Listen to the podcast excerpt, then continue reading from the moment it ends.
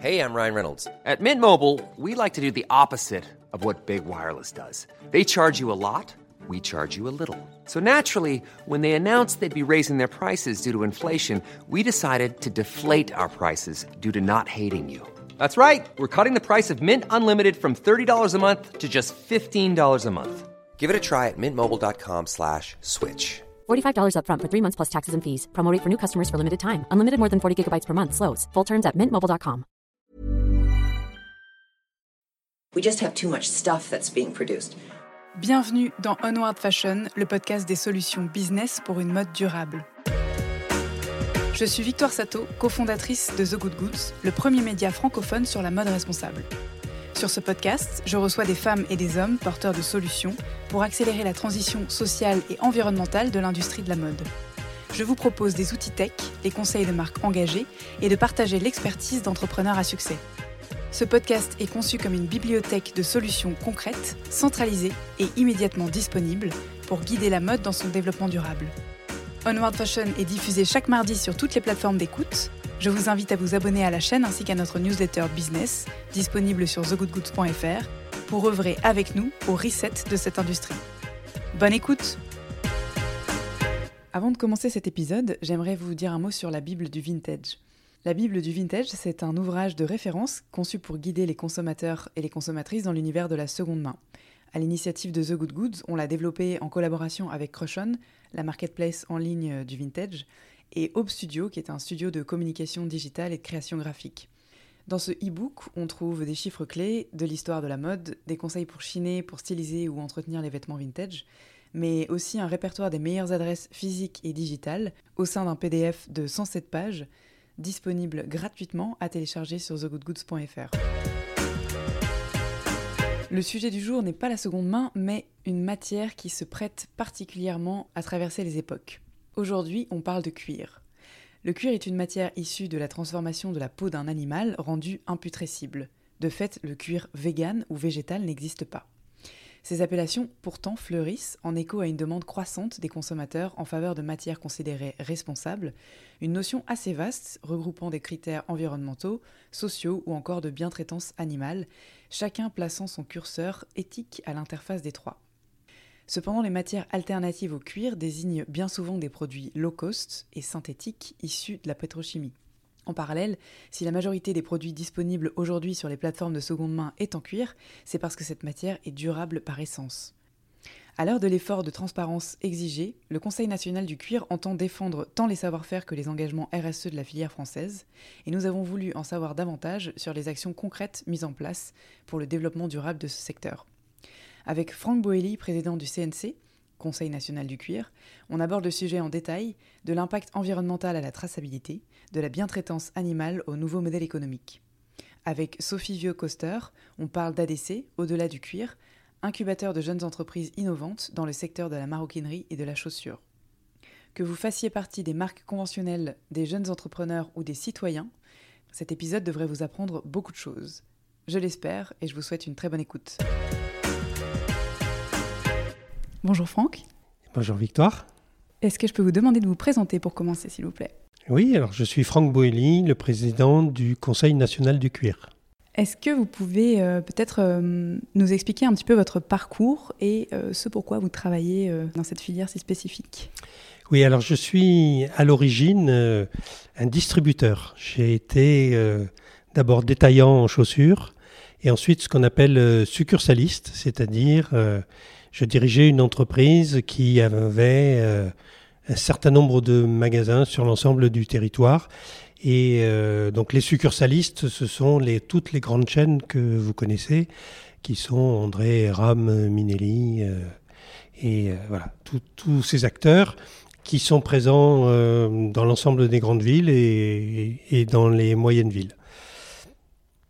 Alors, comment de mon statut de succursaliste, je suis arrivé à la présidence du Conseil national du cuir, je dirais par une suite logique, c'est-à-dire qu'étant succursaliste, j'ai adhéré évidemment à la Fédération des succursalistes, j'en suis au bout de quelques années devenu le président.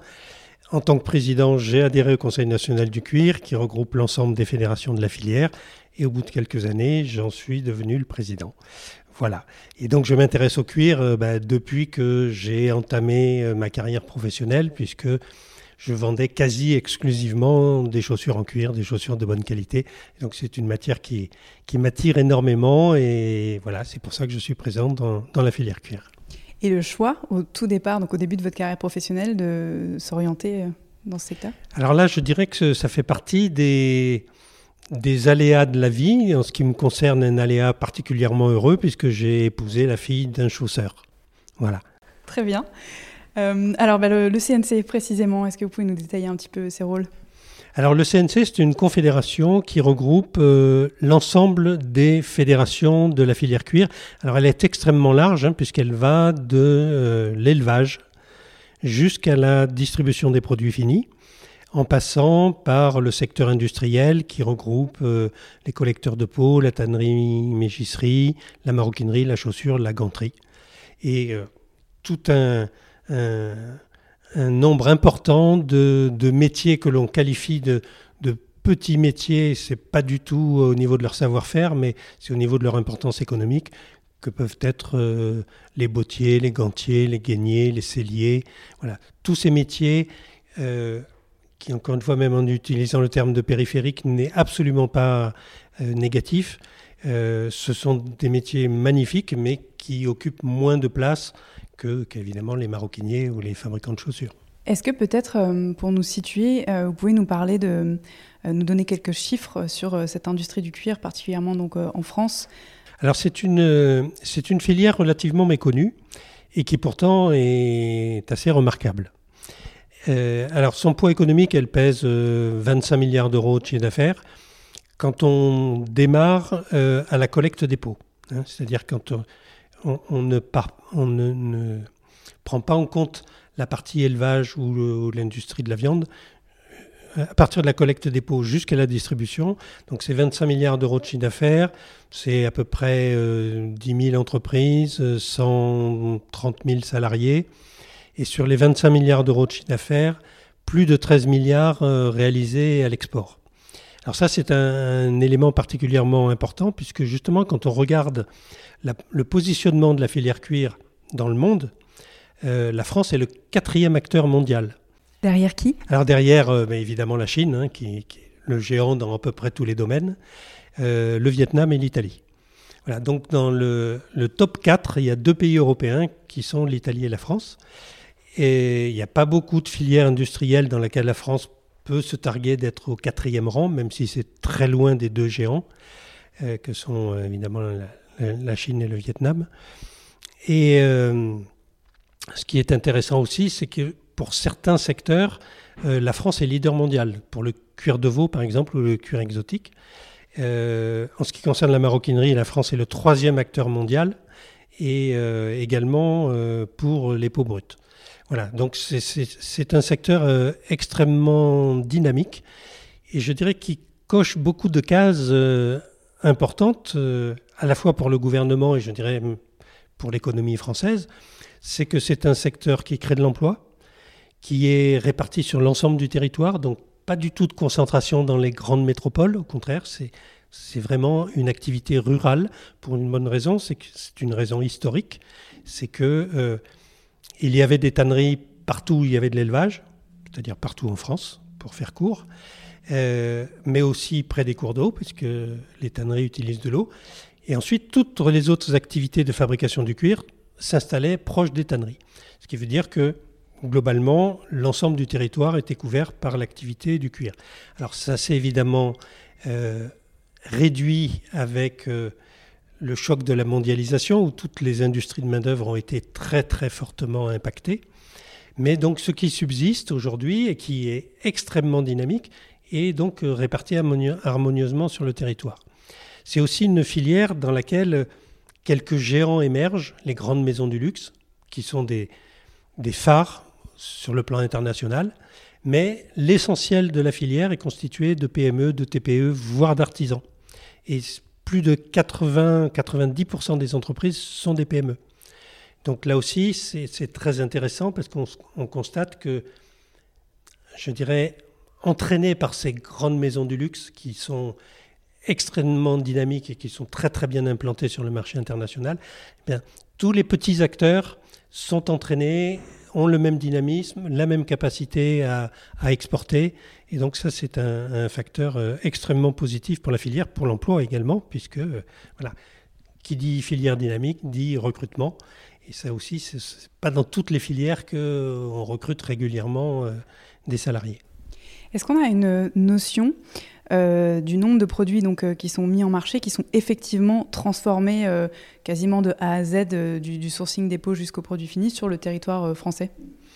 Alors, c'est certain que si on compare la proportion qui est produite sur le territoire français à celle qui est consommée, elle est relativement faible, pour une raison très simple que j'ai oublié d'évoquer tout à l'heure en évoquant les particularités de la filière, c'est qu'elle est positionnée sur le haut de gamme, voire le très haut de gamme, voire le luxe. Bon. Et donc ces produits qui sont fabriqués sur le territoire français sont très peu consommés par les consommateurs français. Les Français, même comparés à nos voisins italiens, achètent beaucoup moins de produits de haut de gamme. En revanche, il y a une très forte consommation de masse dans les produits d'entrée de gamme. Et ces produits d'entrée de gamme, notre industrie ne peut pas les produire. Ce n'est pas qu'elle n'en est pas capable, puisque il y a 30 ans ou 40 ans en arrière, on avait une industrie qui était extrêmement prospère.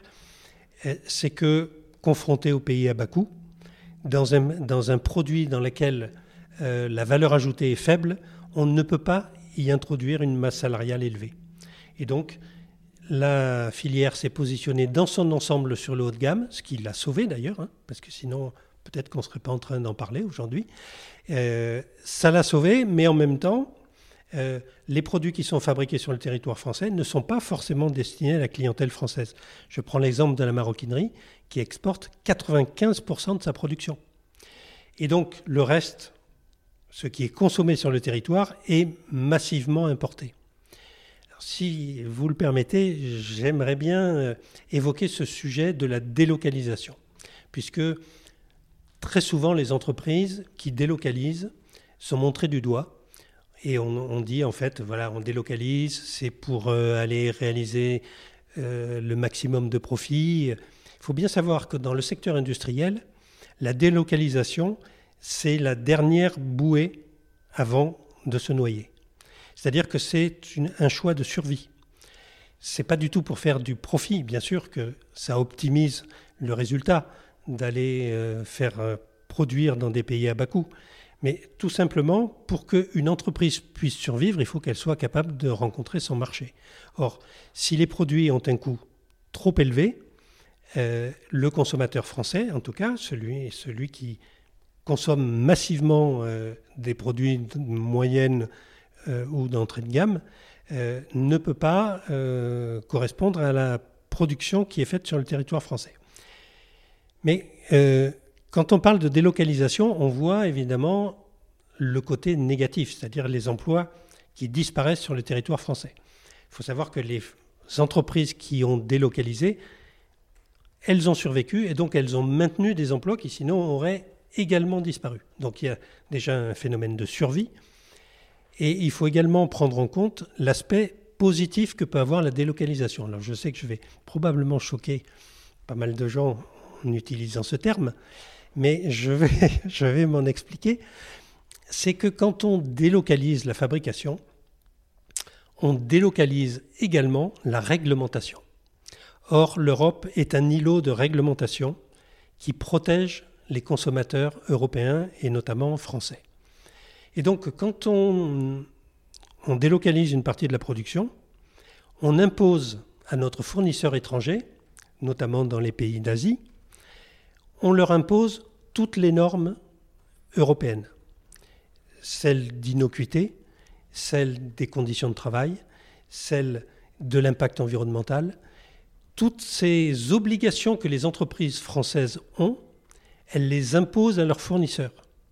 Et donc, il faut voir aussi l'aspect positif que peut avoir la délocalisation, c'est contraindre un certain nombre d'entreprises, voire de pays, à évoluer dans un sens très positif dans la protection du consommateur. Même si ce n'est pas destiné forcément au consommateur local, mais en tout cas, le consommateur européen, même en consommant des produits fabriqués à l'étranger, bénéficie de la même réglementation et de la même protection que si les produits étaient fabriqués sur le territoire européen. Et alors, comment ça se passe en termes de continuité des savoir-faire ? Parce qu'on ne peut pas forcément délocaliser si on va chercher de la main-d'œuvre à l'étranger, le savoir-faire français. Comment est-ce qu'on s'assure de la continuité de la qualité et des standards d'exigence produits ? Eh bien, dans les chaînes de production à l'étranger, en tout cas pour ceux qui ont une part importante de leur production, ils ont des ingénieurs, des professionnels qui sont localement dans les usines pour surveiller la qualité de la production. Non seulement la qualité de la production en matière d'usage, mais la qualité de la production en matière au niveau du respect des règles qui sont imposées aux entreprises européennes. Il faut obligatoirement être sur place pour pouvoir garantir que la supply chain dans sa totalité respecte les standards européens. Du coup, quand vous avez admettons un ou une jeune entrepreneur qui vient à vous, vous lui conseillez en fonction de son positionnement produit et de son entrée de gamme une stratégie différente. Si j'entends bien, c'est ça. Si moi demain je veux monter une marque de maroquinerie, il va falloir que je décide si je fais un produit de luxe et auquel cas je mets en avant peut-être un savoir-faire et je travaille au sein d'une filière française complètement intégrée. Ou bien si je veux être un peu plus mass market, dans ce cas je m'exporte, c'est ça ? Alors, vous savez, aujourd'hui, le monde a changé à une rapidité absolument extraordinaire. Je me doute que c'est un peu moins binaire comme réponse. Voilà. Il y a encore quelques années, et je peux en parler savamment, puisque j'ai passé quand même 35 ans de ma vie à diriger des entreprises de tailles différentes. Un distributeur ou un fabricant s'adressait d'abord à un marché extrêmement local.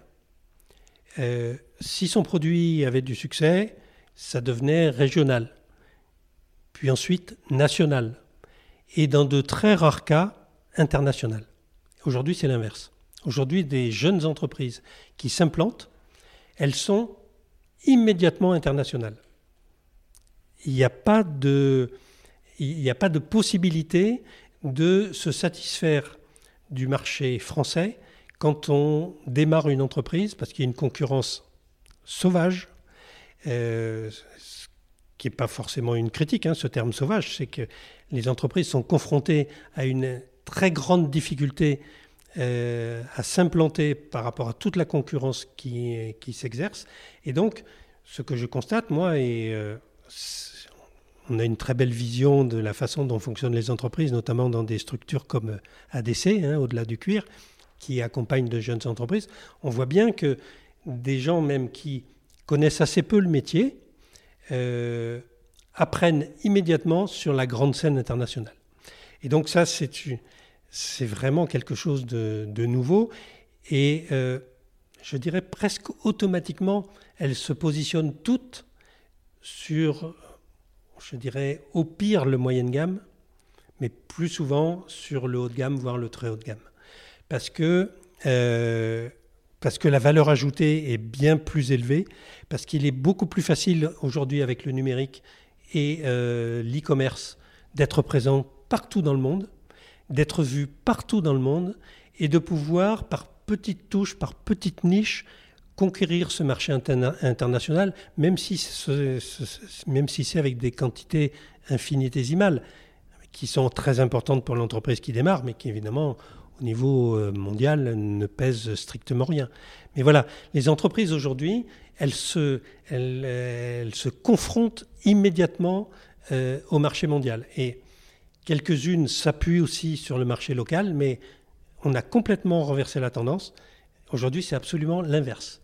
Leur champ d'action, leur terrain de jeu, c'est le monde entier, et elles vérifient de ci, de là, avec quelques acteurs français, leur capacité à rencontrer le consommateur français. Mais ce n'est plus du tout leur priorité. Vous avez évoqué la différence de tendance de consommation, enfin plutôt d'habitude de consommation entre par exemple l'Italie, la Chine et la France.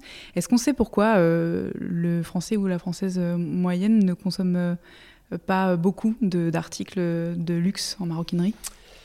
Alors je pense que d'abord c'est lié à aux arbitrages que font les ménages dans leur mode de consommation. Et on voit que de manière absolument rectiligne, quand je dis rectiligne, c'est orienté vers la baisse, mais avec une belle constance, la part que consacrent les ménages à l'équipement de la personne ne cesse de se réduire. On voit bien que la façon de s'habiller change, c'est de plus en plus casual, c'est de plus en plus décontracté, c'est de plus en plus orienté vers le confort, vers la capacité à se mouvoir, à être à l'aise. Et donc, je dirais naturellement, le choix des consommateurs s'oriente pas forcément vers des produits haut de gamme, mais vers des produits dans lesquels ils se sentent bien, dans lesquels ils se sentent bien représentés aussi, puisque évidemment la façon de s'habiller, de se chausser, c'est également un marqueur social. Hein. Et si on les compare notamment à nos voisins italiens, et voilà, ce sont des gens qui sont très proches de nous, mais l'apparence pour un Italien compte beaucoup plus que pour un Français. Et si on fait un saut beaucoup plus grand pour aller sur le marché chinois, là, pour le coup, pouvoir, de manière un peu ostentatoire, s'offrir des produits de luxe, c'est une marque de réussite sociale. On est beaucoup moins dans cette approche sur le marché français. La réussite sociale, on la montre plus, mais je pense que ça va s'effacer également progressivement avec sa voiture, avec son lieu d'habitation ou éventuellement ses lieux d'habitation, si on peut en avoir plusieurs, voire sur son dernier smartphone. Voilà, il y a des évolutions qui sont extrêmement importantes. Ce qui fait que, je dirais, à notre corps défendant, hein, nous qui produisons des produits de haut de gamme avec un savoir-faire magnifique, on a du mal, mais c'est quand même une tendance qui commence à apparaître progressivement, à convaincre le consommateur qu'on fait un meilleur achat, que ça coûte moins cher, d'acheter un peu plus cher, mais de meilleure qualité. Et ça, c'est on est en train de renverser le modèle de la mass market. Et c'est long. Ça se heurte aussi au pouvoir d'achat du consommateur, bien sûr, qui est quelque chose d'absolument incontournable. Et on pourra toujours, la main sur le cœur, prêcher la relocalisation. On sera toujours confronté à cette notion de pouvoir d'achat. Et on voit bien cette dichotomie. Hein. Quand on interroge les gens, de plus en plus, ils disent « j'aimerais consommer français ». Puis quand ils sont sur le lieu où ils font leurs achats, ils commencent par regarder les prix. Et donc entre cette aspiration et cette nécessité, pour l'instant, l'arbitrage va toujours vers la nécessité. Mais on sent que cette aspiration est de plus en plus prégnante. C'est une très bonne nouvelle pour les entreprises françaises, même il va falloir qu'elles attendent quand même un peu avant que ça se traduise réellement dans l'acte d'achat, mais c'est une tendance, à mon avis, qui va s'affirmer. C'est aller à l'idéal et comprendre le réel. J'aime beaucoup cette citation. Vous avez donné récemment une conférence de presse pour parler un petit peu donc, des engagements RSE et de, voilà, de la direction prise par la filière. Est-ce que vous pouvez d'abord nous donner quelques chiffres sur l'impact du cuir qui a été mesuré, l'impact donc, de l'élevage, vous avez également mentionné la déforestation, l'exploitation des ressources naturelles. Vous pouvez nous en parler ? Bien sûr. Et ce que je voudrais dire tout d'abord, c'est qu'il est tout à fait inapproprié d'attribuer à la filière cuir l'impact de l'élevage. Et je vais vous expliquer pourquoi. Et c'est vrai que c'est très souvent ce qui est fait. D'ailleurs, on va jusqu'à la caricature en disant que un certain nombre d'ONG en font leur leitmotiv, qu'on élève les animaux pour faire du cuir. Alors, c'est d'une part totalement faux et d'autre part économiquement impossible. Et je vous explique pourquoi.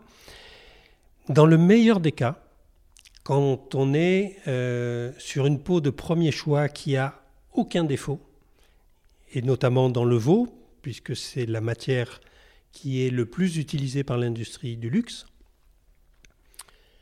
la peau, quand elle est tip-top, elle vaut maximum 10% de la valeur de l'animal. Je dirais que le plus souvent, ça se situe entre 3 et 5%. Et dans au moins la moitié des cas, la peau est totalement inutilisable par l'industrie française et est vendue, on va dire, à très bas prix et exportée vers des marchés qui fabriquent des produits d'entrée de gamme. Et donc je vous pose la question, et je la pose aux auditeurs, qui va élever un animal pour 5% de sa valeur? Ça n'a aucun sens. Donc, ça n'existe nulle part dans le monde. Il n'y a pas un bovin, il n'y a pas un ovin qui soit élevé pour sa peau. Ça n'existe pas. L'industrie du cuir, en fait, elle récupère ce qu'on appelle un coproduit ou un sous-produit, qu'on pourrait appeler également un déchet. C'est-à-dire qu'une fois que l'animal a été élevé pour sa viande ou pour son lait, une fois qu'il est abattu, quand il est à la fin de sa vie par rapport à sa destination d'origine, donc à savoir alimenter et nourrir la population française, pas que française, internationale, que fait-on de la peau? Soit on la transforme, ce que fait l'industrie du cuir, soit on la détruit. Et moi, je ne crains pas de dire que l'industrie du cuir est un modèle d'économie circulaire, parce que qu'est-ce que l'on fait? On prend un déchet et on le transforme en une matière première. C'est la définition même de l'économie circulaire, c'est-à-dire de refabriquer une matière première à partir d'un produit qui, en soi, est inutilisable. Donc, faire porter à l'industrie du cuir le poids environnemental de l'élevage est tout à fait inapproprié. Même si on ne transformait pas une seule peau en cuir dans le monde, l'impact de l'élevage serait exactement le même. Parce que l'élevage, il est destiné à une seule fonction, celle de nourrir la population. Donc après, on peut bien évidemment regarder l'impact environnemental de l'industrie du cuir, c'est-à-dire dans la phase de production, et notamment au niveau de la tannerie, puisque c'est le secteur qui est le plus impactant sur l'environnement. Mais encore une fois, moi je ne peux pas accepter, et l'ensemble des professionnels de la filière de la même façon, que l'impact de l'élevage soit inclus dans la production du cuir. D'ailleurs, je vois beaucoup de gens qui fabriquent des produits qu'on appelle alternatifs et qui disent « Regardez, c'est formidable, nous recyclons par exemple des produits synthétiques. » Très bien, mais est-ce que ces matériaux-là incluent dans leur impact environnemental le secteur de la pétrochimie? Jamais. Et pourtant, si produits synthétiques il y a, c'est bien qu'ils ont été produits par le secteur de la pétrochimie. Mais non, eux, ils font une coupure radicale en disant « Mais non, nous sommes parfaitement vertueux, puisque vous voyez, nous faisons du recyclage et les produits que nous fabriquons, on le fait à partir de matières qui devraient être détruites. » On peut faire exactement la même coupure avec l'industrie du cuir entre le secteur de l'élevage et le secteur de la production. Est-ce qu'on sait aujourd'hui si l'intégralité des peaux, donc ces fameux coproduits, est utilisée? Quel est le pourcentage qui est détruit? Alors, en ce qui concerne le bovin, il n'y a pas de destruction. En tout cas en France. dans le monde, notamment en Inde, où vous savez que le cheptel est très très particulier, puisqu'il se promène dans les rues un peu partout. La qualité de la peau de ces animaux en liberté dans un environnement urbain est évidemment très faible. Donc je ne peux pas comparer la qualité de la peau des animaux qui soit sont destinés effectivement à la consommation et vivent dans un espace relativement protégé, et ceux qui sont en semi-liberté. Voilà, donc pour répondre à votre question, ce qui concerne le bovin, il n'y a pas de destruction. Ce qui n'est pas le cas de l'ovin, par exemple, puisque ce marché est très difficile. Et là, dans ce cas, puisque la valorisation est extrêmement faible, une peau d'ovin, ça peut valoir 1 euro, 1,50 €. Dans un certain nombre de cas, notamment parce qu'on ne sait plus exploiter la laine en France, les peaux d'ovins sont, dans un certain nombre de cas, détruites. En termes de traçabilité des peaux, on voit assez souvent donc origine italienne ou française, sans avoir la sensation à l'heure actuelle qu'on peut vraiment affirmer, même en tant que marque, l'origine précise de la peau. Comment est-ce que ça se passe ? Est-ce que c'est structuré ? Je sais que vous travaillez sur un projet de traçabilité vraiment intégré depuis l'élevage de l'animal. Aujourd'hui, il en est quoi ? Alors, vous avez raison, le marché de la peau, le marché du cuir est un marché mondial. Et donc, il est relativement difficile pour un fabricant de savoir quelle est l'origine de la matière avec laquelle il travaille. Alors ça, c'est vrai surtout pour la production d'entrée de gamme, voire de moyenne gamme. Plus on monte en gamme, plus l'origine de la matière est traçable.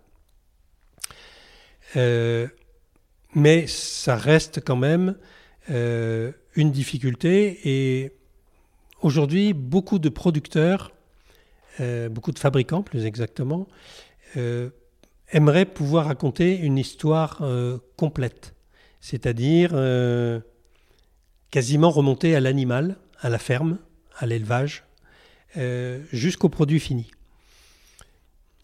Et je ne crains pas de dire que la France, dans ce domaine-là, est tout à fait précurseur et même, je dirais, capable de proposer un modèle qui est unique au monde, qui n'est pas encore totalement développé, mais qui permet justement d'identifier animal par animal, donc peau par peau, l'origine de la matière. Vous savez, vous ne savez peut-être pas, mais que chaque bovin a une carte d'identité.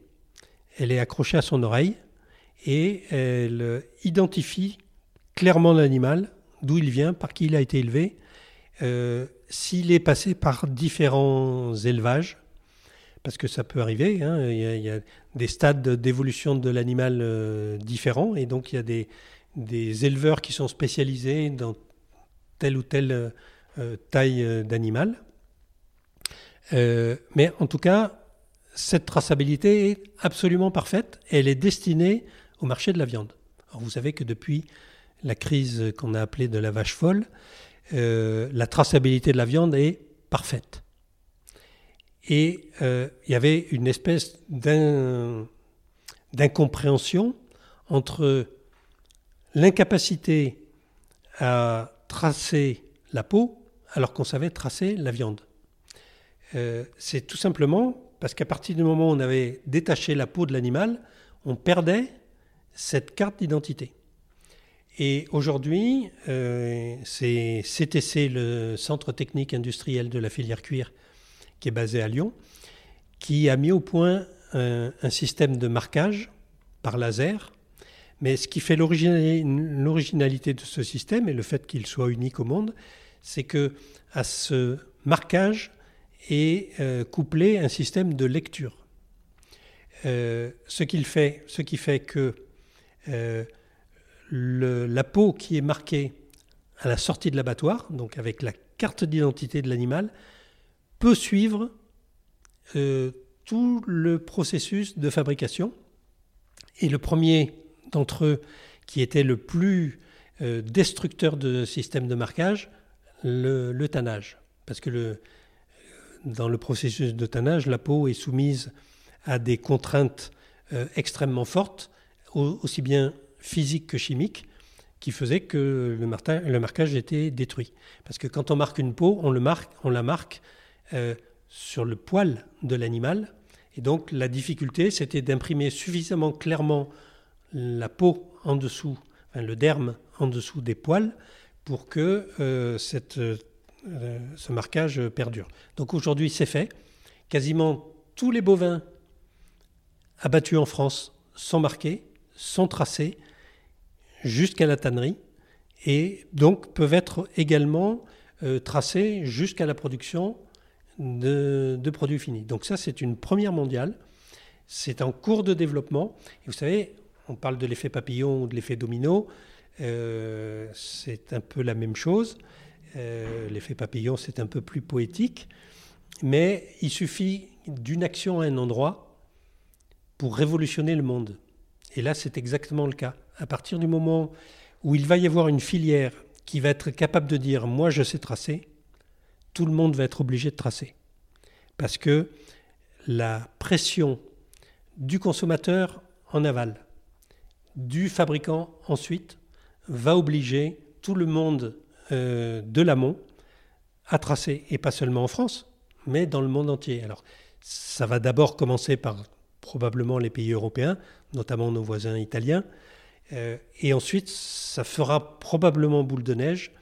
Ça sera certainement plus difficile sur les produits moyenne gamme ou d'entrée de gamme, mais ça viendra obligatoirement à un moment. Et voilà, on peut là pouvoir dire cocorico, c'est la France qui aura initié ce mouvement de traçabilité. Est-ce que en amont donc, de la récupération des peaux, la filière est également garante de la gestion de l'animal, de son bon élevage, des bonnes conditions de son traitement? Et comment est-ce que, pareil, en tant que consommateur, j'imagine que la traçabilité va aider, mais on peut savoir finalement qu'est-ce qu'on valorise, parce que dans le fait d'acheter un produit transformé en France, il y a aussi peut-être cette croyance un peu fausse, je ne sais pas, mais cette croyance selon laquelle on maîtrise un peu plus la manière dont on élève et on traite l'animal. Alors vous n'avez pas utilisé le terme de bien-être animal, mais bon, je le sens quand même derrière votre question. Et c'est vrai que c'est devenu un sujet extrêmement important. Alors moi, je n'utiliserai pas le terme de bien-être, puisque le bien-être, c'est une donnée totalement subjective. Et le bien-être, on a déjà beaucoup de mal à se l'appliquer à nous, humains. Est-ce que quand nous sommes dans les transports en commun le matin, on éprouve beaucoup de bien-être ? Je ne suis pas certain. Est-ce que les conditions de travail de l'ensemble de la population leur permet de s'épanouir dans un bien-être véritable ? J'en suis pas certain non plus. Donc vouloir appliquer cette notion de bien-être à l'animal me semble quelque chose d'inatteignable.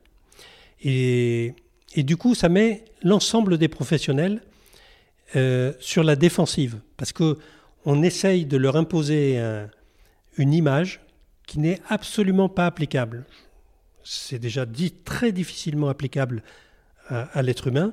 Ça l'est encore plus à l'animal. Et donc, moi, j'aurais plutôt tendance à utiliser le terme de bien-traitance. La bien-traitance, c'est quelque chose de concret. D'abord, c'est réglementé. C'est réglementé notamment par l'Europe, mais pas seulement, c'est réglementé dans le monde entier. Alors ça ne veut pas dire que tout le monde l'applique, mais en tout cas, les règles européennes, les Européens les appliquent.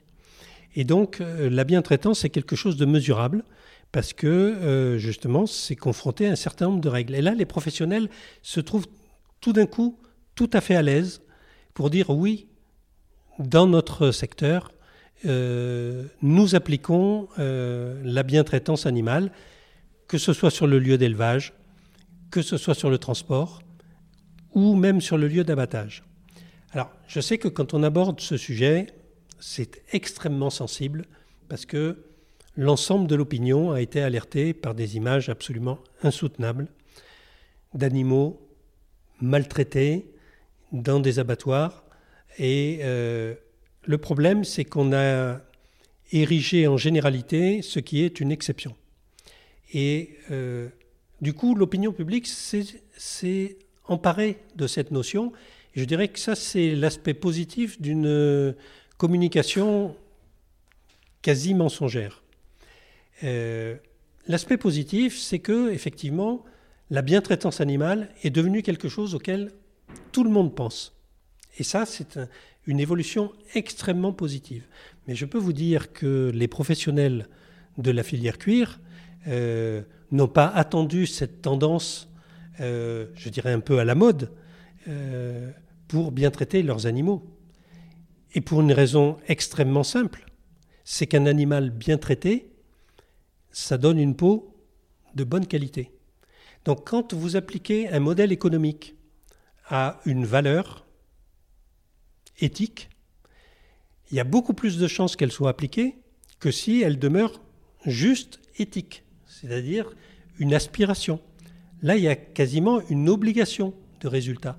C'est-à-dire qu'un animal bien traité, qui est bien nourri, bien vacciné, qui est en bonne santé, qui ne se blesse pas, dont on prend soin de sa naissance jusqu'à sa mort, c'est un animal qui va produire une peau de meilleure qualité que si on n'en prend pas soin. Et donc on peut être certain que les professionnels, mais depuis des dizaines d'années, se préoccupent de ce phénomène-là. Alors ça ne s'appelait pas le bien-être animal à l'époque, hein. Ça s'appelait juste prendre soin. Et c'était une telle évidence qu'on n'en parlait même pas. Alors, je ne dis pas que les images qui ont circulé n'existent pas, elles existent et leur cruelle réalité le démontre. Mais je tiens quand même à dire que ce sont des exceptions et on ne peut jamais raisonner par exception. Alors, les exceptions, quand elles sont montrées, elles font évoluer les choses. Et ça, c'est l'aspect positif.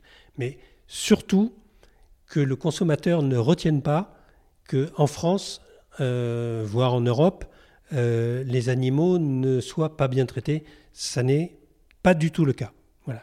Donc ça, je tenais à insister là-dessus parce que c'est une réalité. Et je peux vous dire que, par exemple, on a 2 syndicats dans notre filière, mais surtout l'un, le syndicat des cuirs et peaux, donc lui qui est à l'origine de la collecte des peaux dans les abattoirs, à un programme permanent d'accompagnement des éleveurs, des transporteurs, des abatteurs pour leur donner les bonnes pratiques. Alors, ce n'est pas qu'ils ne les ont pas de façon innée, les bonnes pratiques, mais comme le personnel ne cesse de se renouveler, il faut en permanence travailler sur ces sujets. Donc ça, ce syndicat le fait, financé par la filière, c'est-à-dire que vous avez des professionnels tout au long de l'année qui parcourt l'ensemble des élevages pour expliquer qu'il faut enlever les fils de fer barbelés, qu'il faut enlever les boulons, qu'il faut enlever tout ce qui est coupant, qu'il faut faire attention, que les cornes ne soient pas pointues, ne pas utiliser une fourche pour faire avancer un animal. Voilà, toutes ces bonnes pratiques-là, il les prodigue tout au long de l'année à l'ensemble des professionnels. Donc, et ça, depuis des dizaines d'années. Donc c'est quelque chose qui est fait depuis très longtemps. Je pense que vous avez raison, ça relève du bon sens et c'est probablement inné depuis des décennies, mais aujourd'hui, il y a un effort de transparence qui est exigé de la part du consommateur qui souhaite savoir. Et c'est vrai que pour se reposer sur... il faut des choses tangibles en fait et mesurables et donc des cahiers des charges, j'imagine, vous l'avez mentionné, mais des contrôles vétérinaires itératifs, des choses qu'on peut mesurer et auxquelles on peut se référer et qui soient aussi consensuelles sur l'ensemble de la filière. Et je pense que c'est pour ça que on en parlait en off au début, mais vous avez peut-être structuré les directions RSE qui existaient déjà depuis un moment appuyées par le CNC, mais qui aujourd'hui sont vraiment déclarées publiquement. Oui, absolument.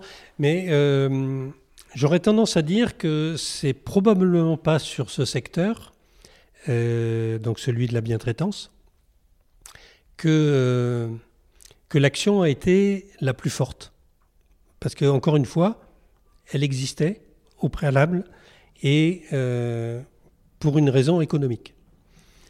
En revanche, la RSE dans sa globalité, qui est évidemment bien plus large que la bientraitance animale, la RSE, ça couvre aussi bien le domaine social que le domaine économique, que le domaine environnemental. Ça, en revanche, c'est une notion que les entreprises avaient du mal à intégrer. Et je dirais que plus l'entreprise est petite, plus elle a du mal à l'intégrer dans sa stratégie globale. Alors là aussi, dans notre filière, on a eu les locomotives que sont les grandes maisons, qui, elles, depuis de très nombreuses années, ont anticipé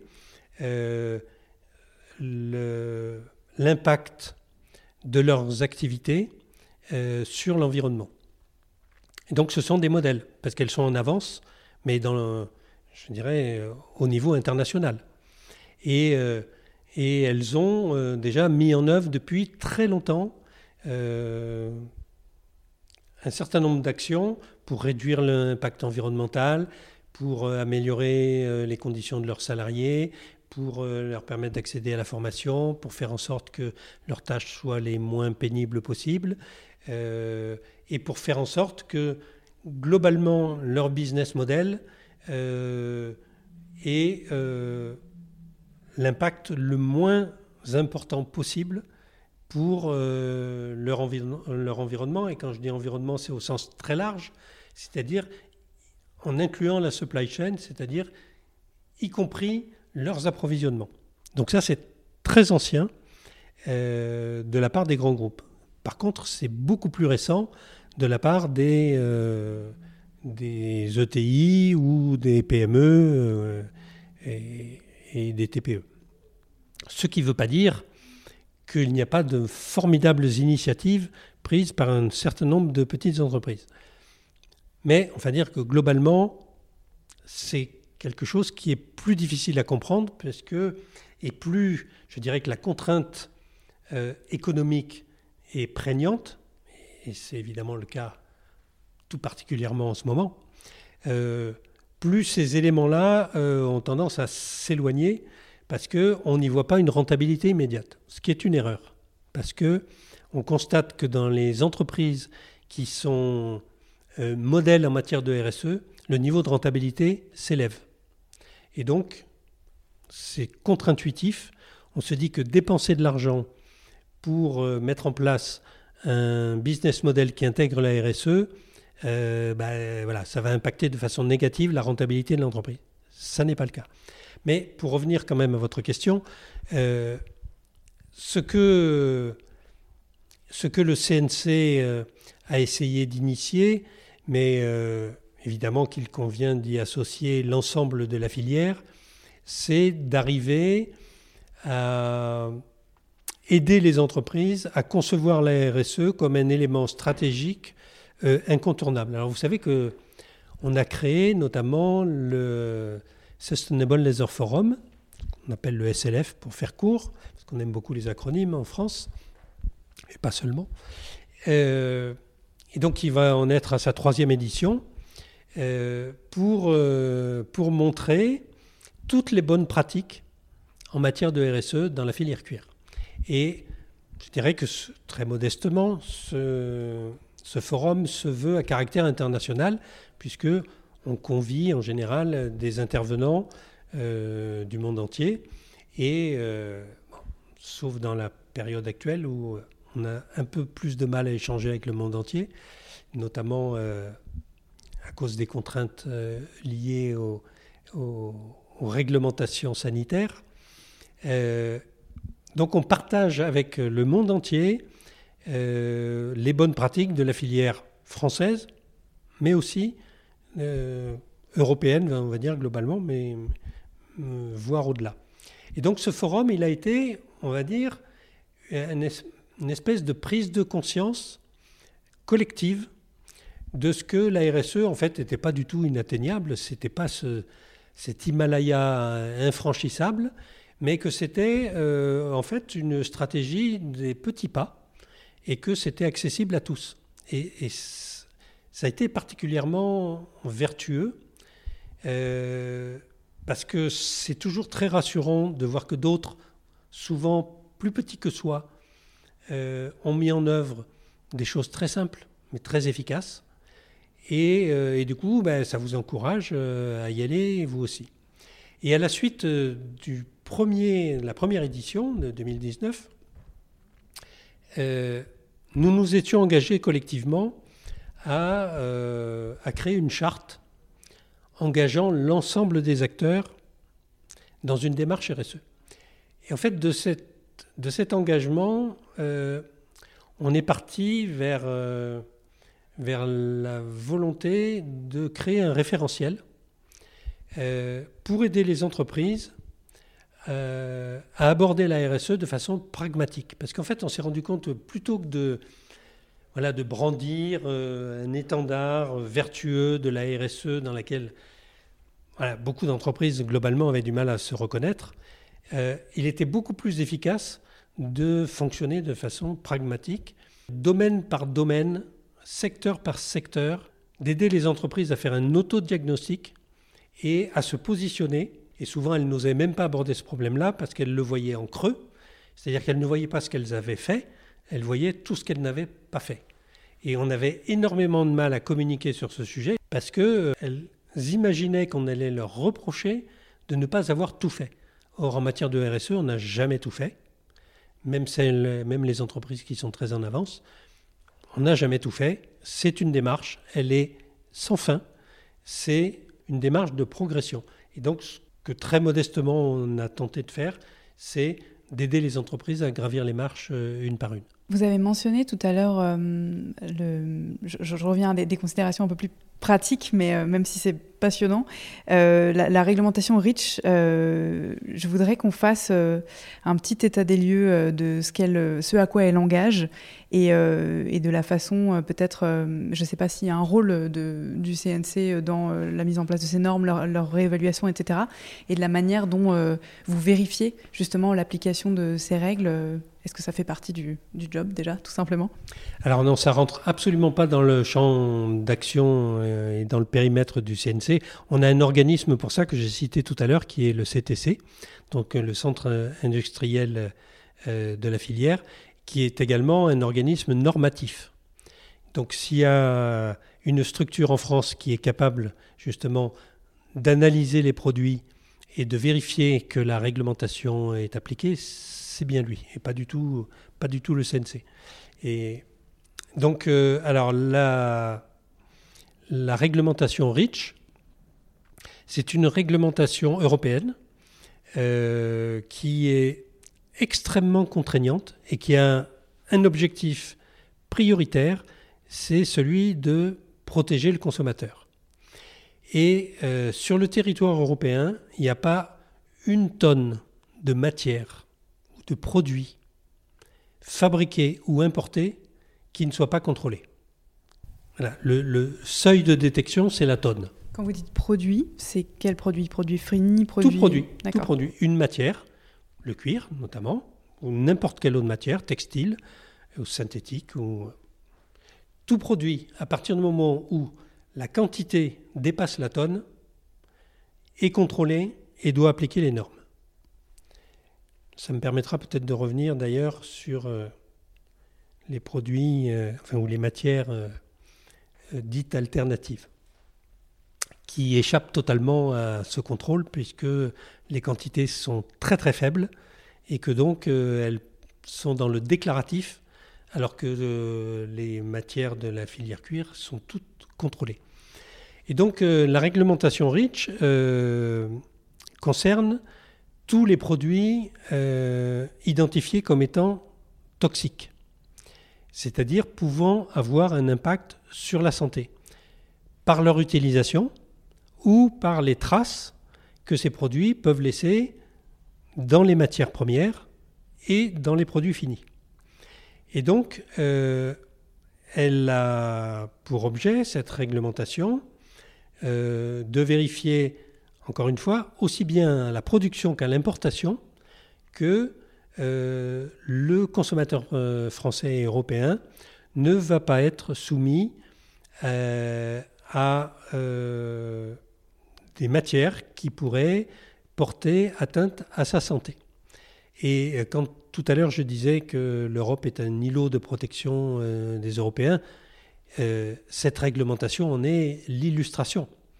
Et je vais prendre un exemple qui est le chrome, qui est un exemple qui intéresse beaucoup de monde puisque c'est un mode de tannage qui est le plus répandu dans le monde, hein. 80-85% des cuirs qui sont tannés dans le monde sont tannés grâce aux sels de chrome. Et le chrome est réputé, enfin, il n'est pas réputé, c'est un métal lourd, donc qui a évidemment très mauvaise presse en matière d'impact environnemental. Et de surcroît, une de ces évolutions a un aspect allergisant. Le chrome qui est utilisé pour tanner les peaux, c'est ce qu'on appelle le chrome trivalent ou chrome 3, qui est totalement inoffensif pour la santé. C'est tellement inoffensif qu'il n'est pas contrôlé par la réglementation REACH parce que ça n'a aucun impact sur la santé. C'est un oligo-élément qui est extrêmement astringent pour la peau, c'est-à-dire que ça transforme une peau putrescible en une matière imputrescible, mais en revanche, ça n'a aucun impact sur la santé.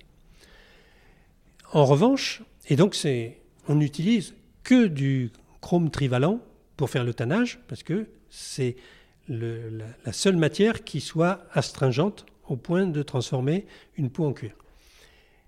Et puis, avec une forme d'oxydation, ce chrome trivalent peut devenir chrome hexavalent, dit chrome 6. Et donc cette matière, effectivement, est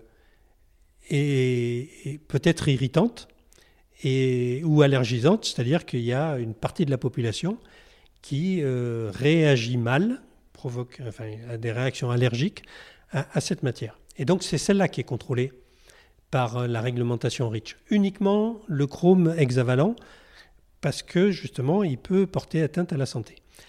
Et la proportion autorisée de chrome hexavalent dans le cuir est de 0,3 ppm. Qu'est-ce que ça veut dire 0,3 ppm? Ça veut dire 0,3 particules par million. C'est-à-dire que dans un million de... Alors vous pouvez prendre l'échelle que vous voulez, hein, la particule, le gramme, le kilo, la tonne. Dans 1 million de mètres carrés, non, le mètre carré n'est pas forcément le bon exemple, mais dans 1 million de matière cuir, il ne doit pas y avoir plus de 3 molécules de chrome 6. Et pourquoi on ne va pas en dessous? Parce qu'en dessous, on ne sait pas le détecter. Voilà. Donc, voilà un des exemples qui fait qu'on protège le consommateur français, puisqu'on a fixé le seuil, le seuil qui est autorisé pour le chrome 6, un seuil où il n'a aucun impact et le seuil auquel on peut le détecter. Et comme ça, évidemment, il y a toute une foule de produits qui sont répertoriés comme ayant un caractère toxique. Et tous les seuils qui sont fixés par la réglementation européenne, la réglementation REACH, sont de nature à n'avoir aucun impact sur la santé du consommateur. Et quand je disais tout à l'heure que quand on délocalise, on exporte nos normes, eh bien, on exporte dans le monde entier la réglementation REACH, parce que tous les fabricants du monde qui ont la volonté d'exporter vers l'Europe sont obligés d'appliquer cette réglementation, puisque les produits que nous importons sont contrôlés notamment sur place, sur le lieu de fabrication, mais également à l'importation, de façon aléatoire par les douanes. Il faut savoir que les douanes françaises sont probablement l'institution qui exerce le plus de contrôle dans le monde et de la façon la plus rigoureuse.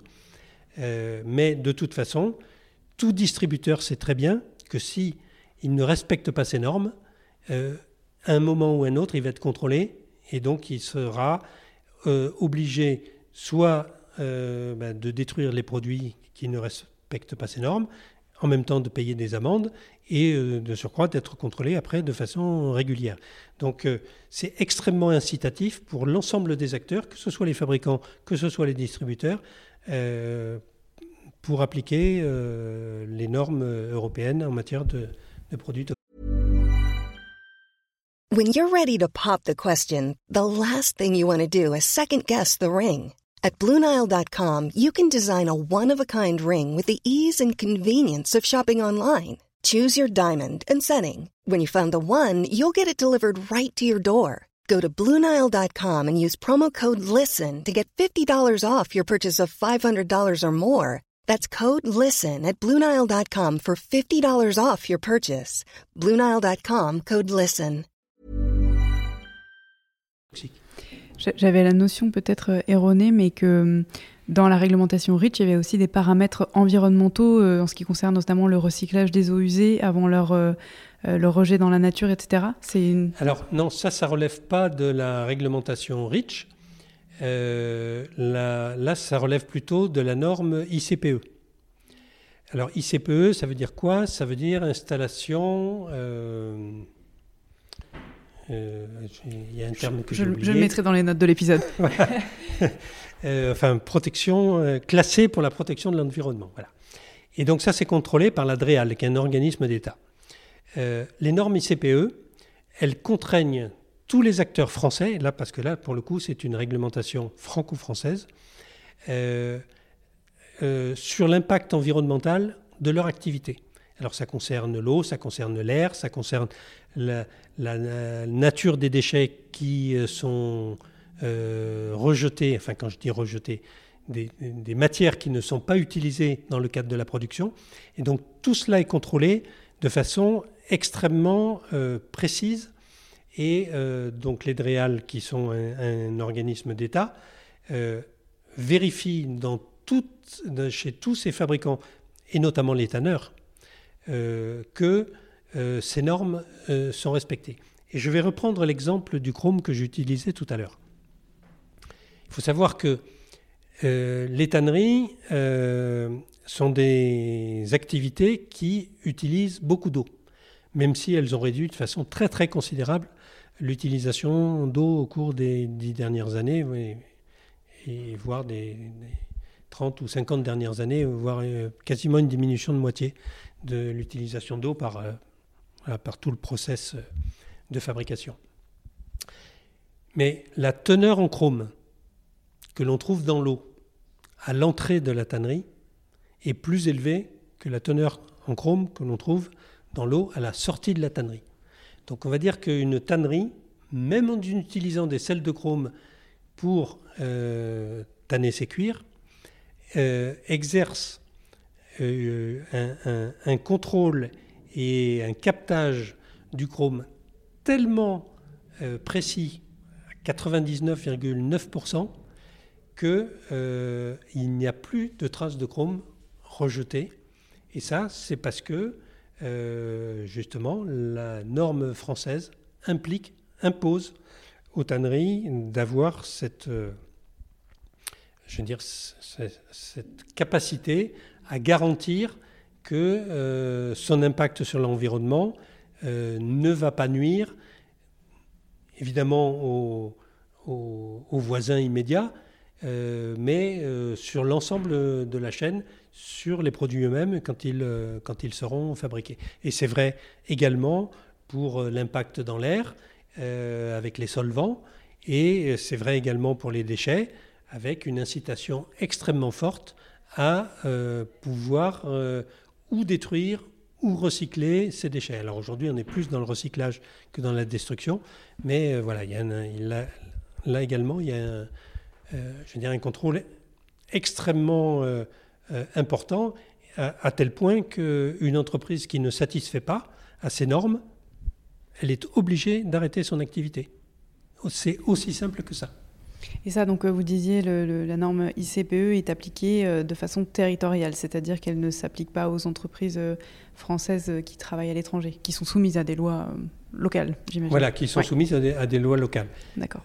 Pour l'impact environnemental, en tout cas. Bien sûr. Mais là aussi, il y a une très forte pression des donneurs d'ordre français et européens pour que non seulement la qualité de la matière produite ou le produit fini qui sort de ces entreprises basées à l'étranger respecte les normes françaises, mais ça va bien au-delà, hein, puisque ça concerne aussi les conditions de travail, la salubrité des bâtiments et évidemment aussi l'impact environnemental. Alors on a quand même du mal de notre petite France à faire changer la réglementation des pays étrangers.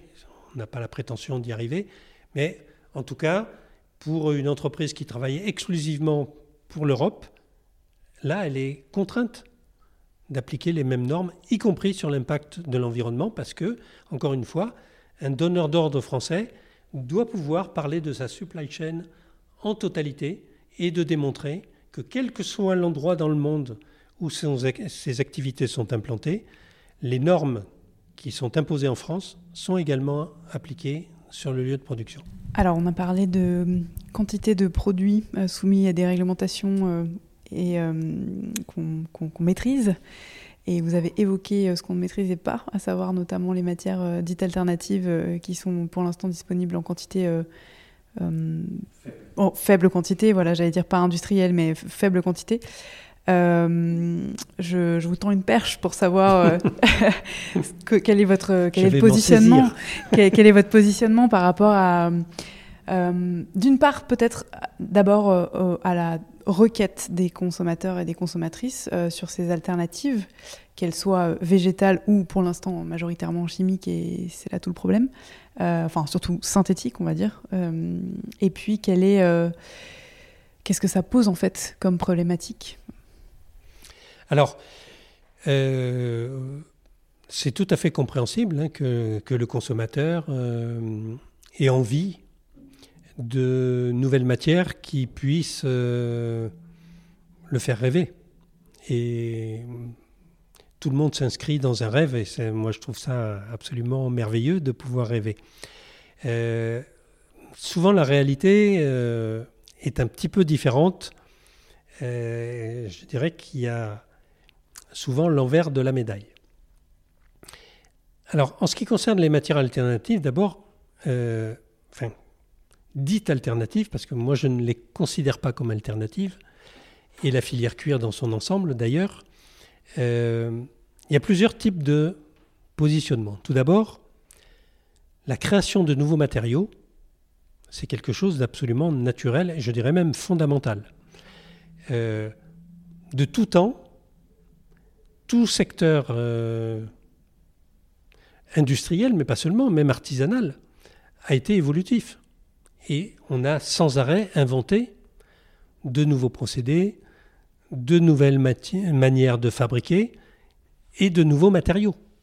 Donc ça, c'est une évolution absolument logique contre laquelle, évidemment, nous n'avons absolument aucune légitimité pour nous inscrire. Au contraire, je veux dire, nous l'accompagnons. Nos industriels eux-mêmes sont en perpétuelle recherche de nouveaux procédés, de nouveaux matériaux. Et d'ailleurs, même si nous nous appelons filière cuir, évidemment qu'il y a énormément de produits fabriqués, y compris par nos industriels, qui ne sont pas totalement ou même pas du tout en cuir. Donc, même si la proportion d'articles en cuir est évidemment prépondérante. Mais on n'a absolument pas de vision négative de cette notion de progrès et de développement. Donc ça, il faut que ça soit absolument clair. Ensuite, nous nous positionnons, je dirais, sur la défense du consommateur et son information, la transparence vis-à-vis du consommateur. Pour toutes les raisons que je viens de vous expliquer, la filière cuir est totalement transparente vis-à-vis du consommateur. Il y a des analyses qui sont faites en permanence sur tous les produits en cuir, sur la matière cuir. Donc on est à livre ouvert vis-à-vis du consommateur. Ce qui n'est pas le cas pour un certain nombre de matières qui sont apparues sur le marché récemment et qui se développent à foison et qui sont dans le déclaratif. Alors, j'évoquais tout à l'heure le fait de recycler de la matière synthétique. Bon. Là, je crois que l'affaire est entendue. C'est pas parce qu'on recycle de la matière synthétique qu'on est vertueux. Parce que le plastique, ça demeure du plastique. Et on sait qu'au bout du compte, c'est une matière qui est mortelle pour la planète. Elle est mortelle pour la planète parce qu'elle se décompose en microparticules et vous ne pouvez rien faire contre ça. Il n'y a aucun progrès technique qui aujourd'hui empêche le plastique de se décomposer en microparticules et on les retrouve partout jusqu'au pôle.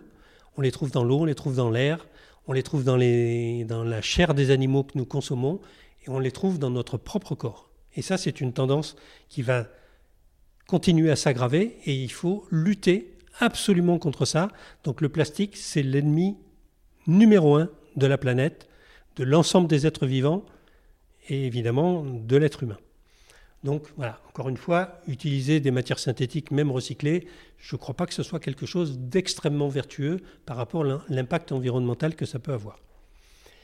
Mais maintenant, si on se déplace sur le plan des matières dites naturelles, et là aussi, hein, il y en a un certain nombre d'entre elles. Alors, dans les matières synthétiques ou de recyclage synthétique, je classe évidemment ce qu'on appelle le cuir vegan. Hein, parce que le cuir vegan, c'est pas autre chose qu'un recyclage marketing du vinyle, du synthé, des produits en plastique. Voilà. C'est juste dire de manière beaucoup plus agréable pour le consommateur que c'est un produit qui n'est pas en cuir. Mais son impact environnemental est majeur. Bon, après, il y a toutes les autres appellations.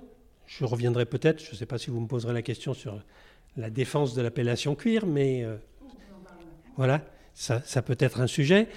Mais je vais l'aborder donc par le biais de ces matières qui, tout en s'opposant à la matière cuir, en disant voilà, nous sommes beaucoup plus vertueuses que le cuir parce qu'elles incluent l'impact de l'élevage, notamment dans la matière cuir. Nous sommes beaucoup plus vertueuses. Regardez, nous utilisons des matières naturelles. Bon, il y a une étude qui a été faite récemment par l'Institut Filk, qui est un institut allemand, qui a analysé 10 matières, du cuir pleine fleur et 9 matières dites alternatives. Une entièrement synthétique et d'autres d'origine naturelle. À une exception près, toutes ces matières ont soit à minima à 50%, voire de façon majoritaire, des matières synthétiques incorporées à cette matière. Pour une raison simple, c'est que les fibres naturelles n'ont pas la résistance suffisante pour fabriquer des produits dont l'usage nécessite une certaine résistance. Et donc, pour que ces matières soient suffisamment résistantes, on y incorpore des matières synthétiques, en plus ou moins grande quantité. Et sauf que ça, les fabricants de matières elles-mêmes et les fabricants de produits à partir de ces matières ne communiquent jamais là-dessus. Et on a les plus grandes difficultés. Le CTC a fait des analyses de ces matières-là, mais quand il demande aux fabricants de leur donner des matières pour qu'ils puissent les analyser, ils refusent tous. Donc il faut procéder autrement, parce qu'ils savent très bien qu'à l'analyse, ces matières-là, je dirais, ne passeront pas la rampe, parce qu'on va constater qu'elles sont tout à fait autre chose que ce qu'elles disent qu'elles sont. Et donc pourquoi on se positionne du côté de la défense du consommateur ? Parce que vous avez à la fois des matières qui s'appellent cuir de pomme, donc qui constatent à quel point le terme cuir est valorisant, tout en le dénigrant, ce qui est quand même un peu schizophrénique, puisque de surcroît, la matière elle-même n'a rien à voir avec le cuir et n'a quasiment rien à voir avec la pomme. Donc on est quand même dans l'excès contre lequel il faut prémunir le consommateur. Que le consommateur ait envie d'acheter de nouvelles matières ou des produits fabriqués avec des nouvelles matières, c'est tout à fait concevable, mais il faut savoir ce qu'il achète. Il faut qu'il sache ce qu'il achète. Et c'est pour ça aussi que, voilà, on a dans la filière cuir une croisière pour défendre l'appellation cuir. D'abord parce que l'appellation cuir est normée par un décret. Donc c'est un délit que d'utiliser le terme cuir à mauvais escient. Vous n'avez pas le droit de dire cuir d'œuf, sauf si c'est pour y mettre le nom d'un animal. C'est-à-dire, vous pouvez dire cuir de bovin, cuir de porc, cuir d'agneau, mais par contre, vous ne pouvez pas dire cuir de ceci ou de cela en utilisant n'importe quelle matière végétale. Encore une fois, le cuir ne peut être que d'origine animale. Le décret le précise de façon très claire. Et donc, voilà, notre croisade, elle est pour dire aux consommateurs, quand vous achetez du cuir, c'est du cuir, tout court. C'est pas du cuir de ceci, de cela. À partir du moment où ça s'appelle du cuir de ceci, de cela, c'est que ça n'est pas du cuir. Et donc, sachez bien que les propriétés également de cette matière vont être très différentes. Et l'analyse donc faite par l'Institut Phil que je citais tout à l'heure démontre que les propriétés physiques de ces matières sont très, très, très en deçà de celles du cuir. Et alors, je ne vais pas les citer, ces matières, parce que bon, j'en ai cité une, vous me direz, mais je ne vais pas le faire pour les autres. C'était pas le nom commercial. Voilà, non, je ne vais pas le faire pour les autres. Mais bon, il fallait que je puisse illustrer mon propos, mais bon. Elles sont beaucoup moins résistantes à la déchirure, à la pliure, au frottement. Elles ont pas du tout les mêmes qualités d'imperméabilité, de respirabilité. Le cuir, c'est vraiment une matière extraordinaire. Elle est à la fois imperméable et elle respire. C'est-à-dire qu'elle empêche l'humidité de rentrer, mais elle permet à l'humidité de sortir. C'est extraordinaire. C'est ce que certaines matières synthétiques ont inventé ensuite, bon, de façon encore plus efficace, certes, mais le cuir le fait de façon naturelle. Donc, toutes ces matières-là, elles n'ont pas ces propriétés. Et de surcroît, un certain nombre d'entre elles, la plupart d'entre elles, ont un apport considérable de matières synthétiques et un certain nombre d'entre elles des matières dangereuses. Parce que justement, elles ne sont pas soumises au type de contrôle auquel le cuir est soumis. Et donc, voilà, comme c'est du déclaratif, pour l'instant, les quantités ne font pas qu'elles soient contrôlées. Donc voilà, nous, on n'a pas d'autre démarche que de dire aux consommateurs, attention, faites attention à ce que vous achetez, et de dire à ces fabricants, ayez l'honnêteté de dire ce qu'il y a dans les matières que vous fabriquez et que vous commercialisez. On a abordé beaucoup de choses, mais je pense que c'était en effet un point important. Est-ce que, peut-être pour conclure, vous pourriez nous parler de nouveaux modèles économiques qu'on voit émerger donc, autour du cuir, de la façon dont tout ça se structure et peut-être est-ce que c'est aussi une façon pour cette industrie qui est, alors je ne peux pas dire vieillissante, mais ancestrale en tout cas, de se réinventer et d'insuffler un peu d'air du temps dans ses rouages? Oui, non, mais je comprends très bien votre question. Vous savez, on a coutume de dire on ne change pas une équipe qui gagne. Bon. Si le cuir existe depuis des milliers d'années, c'est pas un hasard. Et c'est une matière absolument formidable, le cuir. C'est à la fois extraordinairement souple, extraordinairement résistant. C'est à la fois, je viens de le dire, imperméable et en même temps perméable, mais dans le bon sens. C'est à la fois imputrescible et biodégradable. Je veux dire, ça a des qualités absolument extraordinaires. Et encore une fois, ce n'est pas un hasard si cette matière a traversé les âges depuis la nuit des temps parce que les premiers hommes, ils ont bien constaté que c'était une matière formidable qui les protégeait de l'environnement extérieur qui n'était pas toujours sympathique à l'époque. Bon, on parle de notre environnement aujourd'hui, mais bon, si on avait vécu à cette époque-là, on serait épouvanté. Donc, se réinventer, je comprends bien sûr, mais elle ne cesse de se réinventer, cette industrie. Elle ne cesse de se réinventer. Aujourd'hui, vous avez du cuir lavable en machine, vous avez du cuir tactile. Je veux dire, on arrive à transformer les caractéristiques techniques de la matière pour en permettre des usages, je dirais, modernes. Donc, cette industrie, il ne faut pas s'inquiéter pour elle. Elle est dans le sens de l'évolution. Et vous parliez de nouveaux business models. Alors, on peut le regarder de deux manières. Sur la matière elle-même et sur les produits finis. Alors, sur la matière elle-même, l'économie circulaire, c'est d'essayer de faire en sorte que quand on a utilisé une matière, toute la partie non utilisée, on puisse encore en faire quelque chose.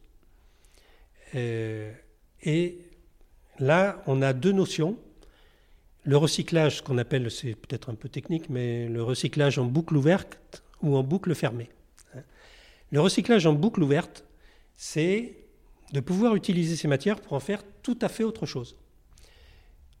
De l'isolant, l'introduire dans des matériaux pour le bâtiment, en faire un élément de chauffage. On a découvert que le cuir a un pouvoir calorifique supérieur à celui du bois.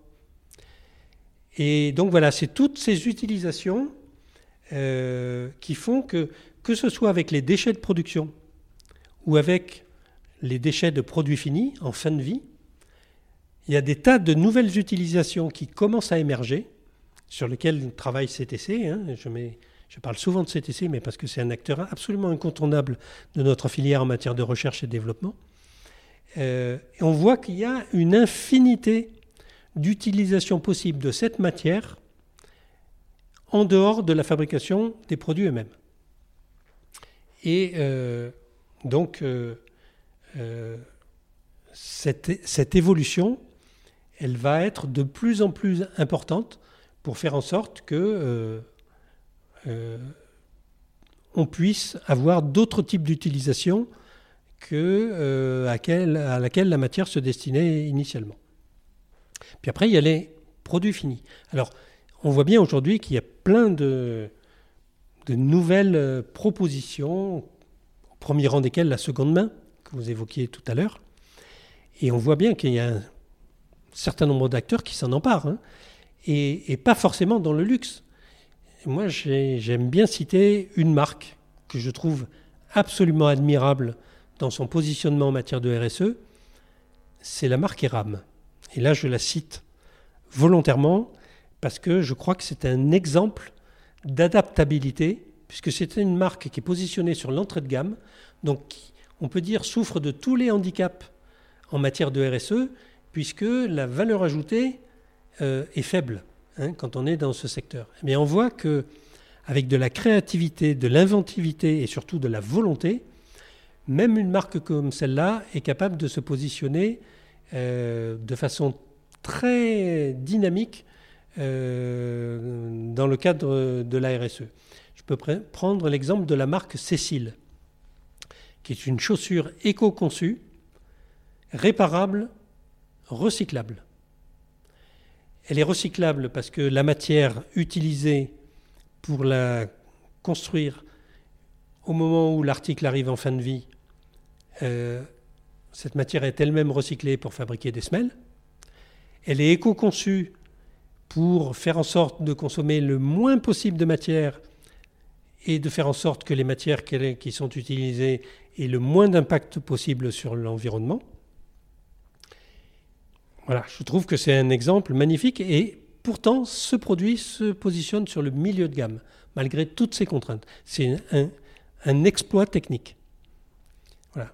Je dois dire d'ailleurs que la filière accompagne cette marque parce qu'elle est tellement magnifique dans sa démarche qu'elle mérite vraiment d'être accompagnée. Et je cite aussi Eram parce que au niveau d'une de ses autres marques, elle propose la location de produits. C'est quand même quelque chose d'extrêmement nouveau. Jusqu'à présent, un distributeur, ça vendait. Ça ne louait pas. Donc, à la fois, cette marque, et je vais la citer également, c'est la marque Bocage, récupère des produits déjà utilisés par ses clients pour les reconditionner et les remettre à la vente en seconde main, mais a mis en place aussi un principe de location, c'est-à-dire que vous avez un abonnement, vous louez une paire de chaussures pour 1 mois, pour 2 mois, pour 6 mois, et puis vous la rendez et ensuite vous louez une autre paire pour une durée similaire. Voilà. Alors c'est une voie exploratoire, mais elle est extrêmement intéressante parce que là aussi, ça met en œuvre la durabilité. Alors ça, c'est une notion que je n'avais pas évoquée dans les fameuses matières dites alternatives, la durabilité. La durabilité, c'est absolument essentiel quand on parle d'impact environnemental, parce que on parle presque tout le temps de l'impact de la production ou de l'impact de la matière elle-même. Mais à impact environnemental égal en matière de production. Un produit qui dure 5 fois plus longtemps qu'un autre divise son impact environnemental par 5. Donc, prendre en compte le cycle de vie d'un produit et donc sa durabilité pour l'impact environnemental, c'est absolument essentiel. Et donc, cette initiative de louer, de reconditionner, de remettre sur le marché des produits qui ont été déjà utilisés, ça multiplie encore la durabilité de ces produits. Donc, ce sont des initiatives magnifiques. Et je crois qu'on est juste au début. Hein. Juste au début, on a une licorne en France qui s'appelle Vestiaire Collective. Il n'y en a pas beaucoup, on en a 10. De licorne en France, c'est-à-dire des entreprises qui vont dépasser le $1 billion de chiffre d'affaires et qui sont basées en plus sur un modèle, un business model innovant. Plus de 60% des produits distribués par Vestiaire Collective sont des produits en cuir, vêtements, chaussures, maroquinerie. Donc voilà, notre filière, elle est parfaitement inscrite dans cette évolution. Elle s'invente en permanence par des nouveaux modèles et par une nouvelle façon d'utiliser ces matières. Alors, je parlais de la boucle ouverte, je vais parler de la boucle fermée. La boucle fermée, c'est effectivement de pouvoir utiliser les déchets pour refaire des produits en cuir avec des matériaux qui, normalement, ne lui étaient plus destinés parce qu'ils sont soit en quantité trop faible, soit d'une nature qui ne permet pas de fabriquer d'autres produits en cuir. Je vais citer encore une autre marque parce que je la trouve magnifique aussi. C'est Authentic Material. C'est une entreprise qui décompose la matière cuir, qui d'une matière souple en fait une matière solide et avec toutes les caractéristiques inhérentes au cuir, mais solide. Donc on peut sculpter, qu'on peut travailler de façon complètement différente par un procédé de transformation, notamment par chauffage et par compression. Et voilà, encore une idée d'arriver à utiliser un déchet de cuir pour en faire un nouveau matériau qui va pouvoir être utilisé pour d'autres usages que celui qu'on avait imaginé au départ pour la matière cuir. Je vous propose de conclure sur cette notion d'innovation positive. Est-ce que vous avez un rendez-vous physique à nous donner pour le prochain forum ou même digital, ou est-ce qu'il y a un petit peu des prochaines étapes à communiquer ? Alors oui, évidemment, moi je suis enthousiasmé par ce forum, le Sustainable Leather Forum, et je suis enthousiasmé parce que les entreprises qui y participent sont enthousiasmantes. Et donc évidemment, je ne peux qu'inviter le plus de gens possible à alors soit y participer. Bon, le nombre de places est évidemment restreint. Malheureusement, on ne peut pas accueillir le grand public, mais par contre, on communique. C'est-à-dire qu'on rend public et accessible sur notre site toutes les interventions de ce forum. Donc, il aura lieu le 13 septembre prochain. Et toute la première partie, toute la matinée, sera consacrée à tout ce que vous avez toujours voulu savoir sur le cuir. Et on va traiter un certain nombre de sujets qu'on a abordés aujourd'hui, à savoir justement l'impact environnemental, l'impact carbone, la déforestation, l'innocuité, l'utilisation de produits chimiques, la protection du consommateur. Voilà, tous ces sujets-là qui sont particulièrement touchy, plutôt que de les laisser à d'autres qui les caricaturent, ben on préfère s'en saisir nous-mêmes et communiquer de façon concrète sur ce sujet. Mais on va aussi traiter notamment l'aspect consommateur, l'impact des influenceurs sur le marché de la mode. Vous voyez, on va balayer des spectres assez larges que l'on n'avait pas abordés jusqu'à présent dans les forums précédents. Merci beaucoup pour tout ça. Merci Victoire, merci à vous. Et très bientôt alors au forum probablement. Très volontiers. Bonjour Sophie. Bonjour Victoire. Est-ce que tu peux te présenter, s'il te plaît ? Bien sûr. Donc, je suis Sophie Vieux-Coster. J'ai un peu plus de 40 ans maintenant et je dirige du coup ADC comme Au-delà du cuir depuis un peu plus de 3 ans désormais, depuis début 2018. Est-ce que tu as toujours bossé dans le cuir ? Non. Je travaille dans le cuir depuis 2012, après 12 ans du coup de consulting dans divers cabinets de différentes tailles et sur des missions essentiellement d'organisation et de réorganisation parfois. Et en 2012, j'ai eu l'occasion de fonder une entreprise qui s'appelle Les Cireurs et qui, du coup, est un service de cireur de chaussures qui m'a fait mettre, du coup, un premier pied dans l'univers du cuir. Et ça vient d'où, cette idée entre le consulting et quel est le... Alors, en l'occurrence, en 2011, je faisais une mission pour une analyse d'un service de logistique avant le déploiement des plateformes de livraison. La mairie de Paris réfléchissait avec la Poste, notamment, à développer des services de livraison dans les quartiers. Donc on a travaillé sur le métier de livreur à l'époque et à l'occasion d'un apéro, on a fait le lien entre le métier de livreur et le métier de cireur en se disant que ça pouvait être une façon de créer du lien dans les quartiers. Et à partir de cette idée de métier de cireur, j'ai eu l'occasion de rencontrer très rapidement mon premier client, alors qu'il n'y avait pas encore véritablement de concept, mais la personne avec qui j'en parlais à l'époque m'a mis en relation avec le groupe Unibail, et qui a été séduite par l'idée des cireurs, qui était une idée qui n'existait que d'une discussion. Mais à partir du moment où j'ai eu un premier client pour ce projet-là, j'ai décidé de me lancer dans la grande aventure de l'entrepreneuriat avec ce métier de cireur, du coup, en fil conducteur. Et alors, c'est là que tu as développé une appétence particulière pour le cuir ? Alors pour le cuir, pour la matière et pour tous ces métiers autour du cuir, notamment ce métier de cireur qui me paraissait un métier super pour recréer du lien social et se remettre au boulot, parce que l'idée c'était d'accompagner des personnes éloignées de l'emploi dans un retour à une activité durable, locale, non délocalisable. Autour de cette matière qui permettait aussi en 2012, alors on parlait déjà d'éco-responsabilité et autres, mais l'idée en plus d'avoir une vertu sociale, ce projet il avait aussi une vertu d'améliorer la durabilité des produits qui étaient déjà assez jetables. Enfin, il y avait déjà beaucoup de chaussures jetables à l'époque. Et donc notre idée, ça a été de se dire on va proposer un métier qui va permettre en plus aux clients d'améliorer la durabilité de leurs chaussures. Par la suite, parce que ADC c'est plus récent, donc entre 2012 et ADC. Alors à l'époque, en fait, en 2012, ADC commençait à exister et j'avais fait des pieds et des mains pour intégrer ce dispositif avec ce projet de cireur. On rentrait pas tout à fait dans les cases parce qu'on était un service autour du cuir, on n'était pas une marque créateur, pas un projet de création autour d'un produit chaussure aux maroquineries.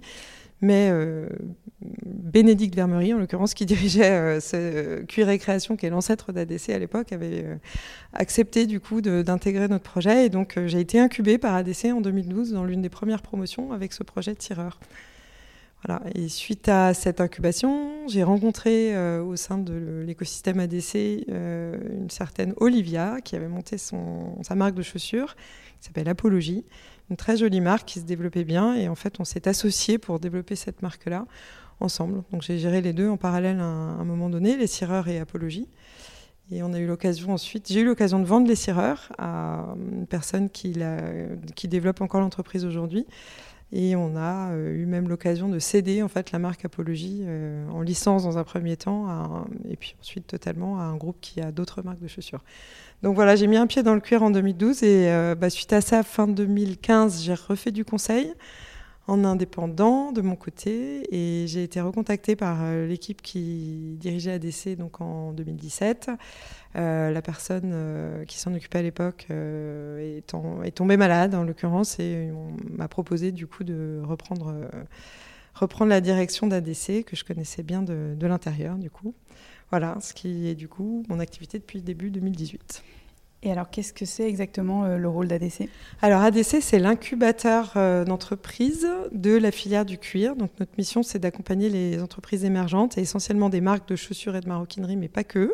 Parce qu'on accompagne également un tanneur en ce moment, un tanneur de peau de poisson, la marque Ictios. On accompagne également Adapta, qui est une plateforme de revalorisation de stocks dormants. Donc, c'est deux modèles économiques un tout petit peu différents des marques traditionnelles de chaussures et de maroquinerie qu'on accompagne par ailleurs. Donc le projet de fonds, c'est au niveau de la filière qui finance du coup cette opération. On est financé à 95% par la taxe qui est collectée par le CTC, qui est notre organisme de filière. Les différentes institutions, dont la Fédération française de la chaussure, le Conseil national du cuir, Fédération française de la maroquinerie, il y a un certain nombre d'institutions de la filière qui se sont mobilisées entre 2011 et 2012 pour pérenniser l'activité qui était déjà prise en charge par le CTC avant, bon, c'est toute une histoire, et qui ont créé cette association en tant qu'organisme à part entière pour justement accompagner ces jeunes marques dans une idée de promotion de la création française, de rayonnement de la filière, de promotion des savoir-faire et de création d'emplois bien sûr et de chiffre d'affaires, donc de développement économique de ces jeunes entreprises. Donc en fait, en termes de services, quand on est une jeune marque, une fois qu'on est rentré, tu as parlé d'accompagnement économique, mais qu'est-ce qu'on peut trouver comme type d'accompagnement à côté ? Alors déjà, on a deux grandes cibles. On a les porteurs de projets ou les entrepreneurs qui démarrent tout juste, à qui on propose tout un panel de séminaires. L'idée étant de leur permettre de découvrir le plus en amont possible de leur projet des bonnes pratiques, des points de repère, des usages, et d'avoir la possibilité de rencontrer les différentes institutions, enfin les différents outils à leur disposition dans la filière. Donc ça, c'est des séminaires pour les porteurs de projets. Depuis 2021, on a décidé d'unir nos forces avec nos homologues incubateurs sur le territoire français, parce qu'on a travaillé du coup avec les ateliers de Paris, avec les maisons de mode à Lille et Roubaix, avec le village des créateurs à Lyon, notamment, puis également avec le programme Talent et la Fédération du prêt-à-porter féminin. Donc on s'est réunis tous ensemble autour des problématiques de ces entrepreneurs, et on a mis en commun nos supports pour pouvoir proposer des sessions de séminaires à des communautés plus variées, du coup, de porteurs de projets. Donc ça, les séminaires se déroulent en ce moment. Toutes les infos sur notre site ou sur les sites de ces différents incubateurs, ouverts à tous avec un ticket d'entrée qui est très raisonnable, qu'on a voulu le plus léger possible pour permettre à chacun de venir écouter des retours d'expérience et des points de repère qu'on peut partager du fait de notre expérience et antériorité dans ce domaine de l'entrepreneuriat dans la mode. Ça, c'est notre première cible. Et la deuxième, ce sont les entreprises, donc pour ADC, de la filière du cuir au sens large, c'est-à-dire la matière, mais aussi l'outil de production, donc les marques de chaussures et de maroquinerie, même si elles ne sont pas forcément en cuir.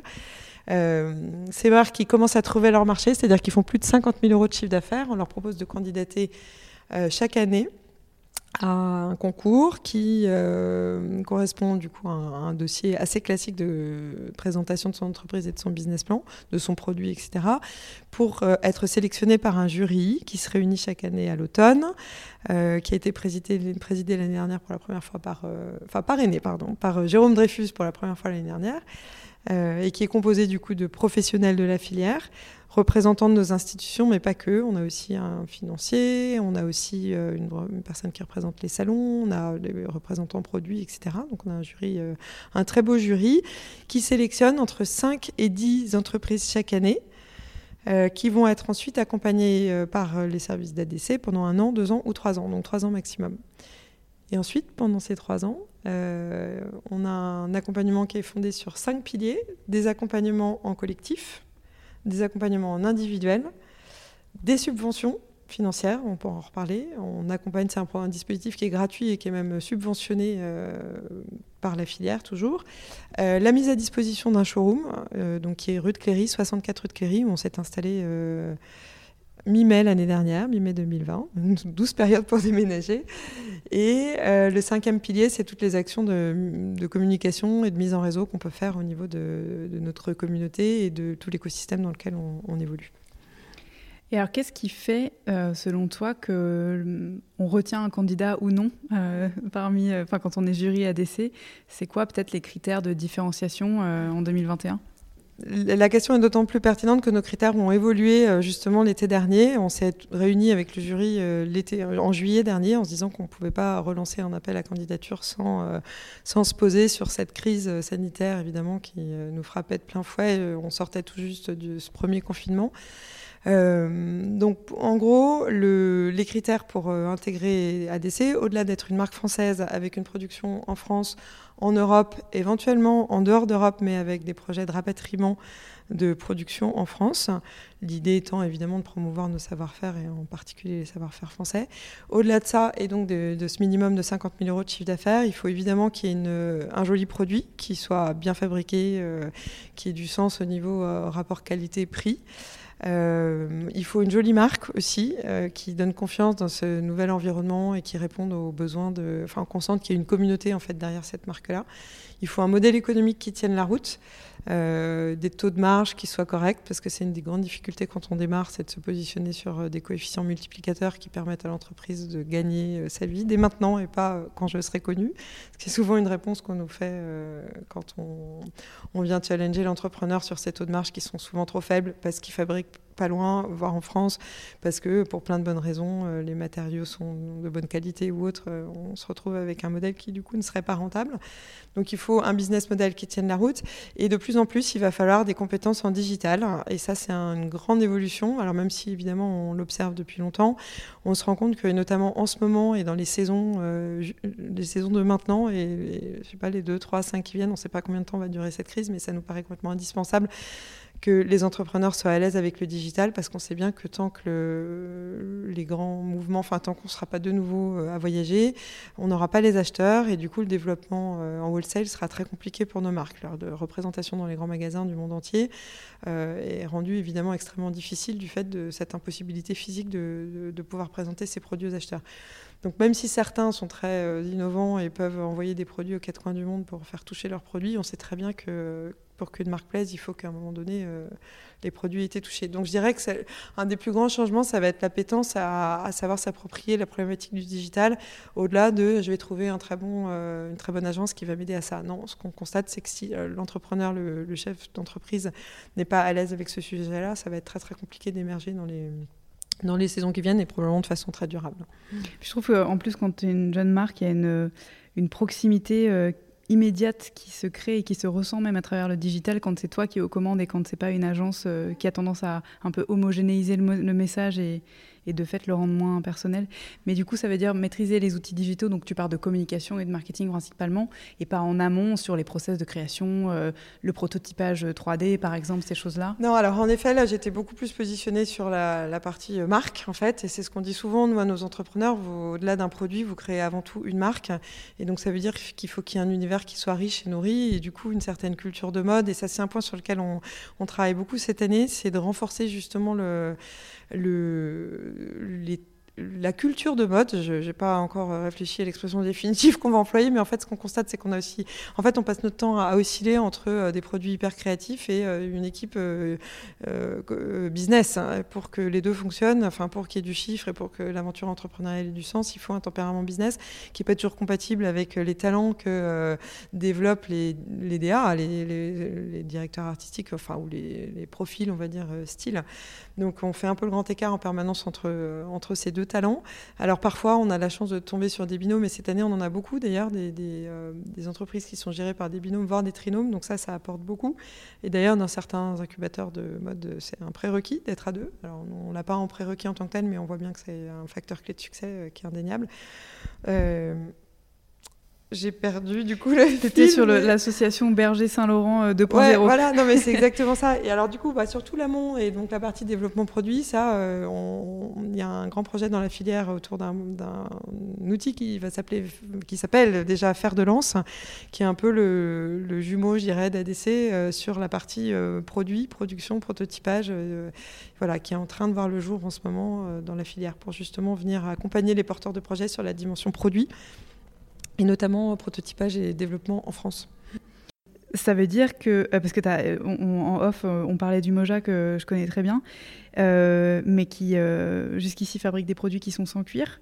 Ça veut dire que vous n'êtes pas du tout opposé à des marques qui auraient ce positionnement, sans pour autant y être fermement contre. Voilà, exactement. C'est on n'a pas un critère d'obligation en fait d'utilisation du cuir. En revanche, on est financé par cette filière qui est structurée autour de.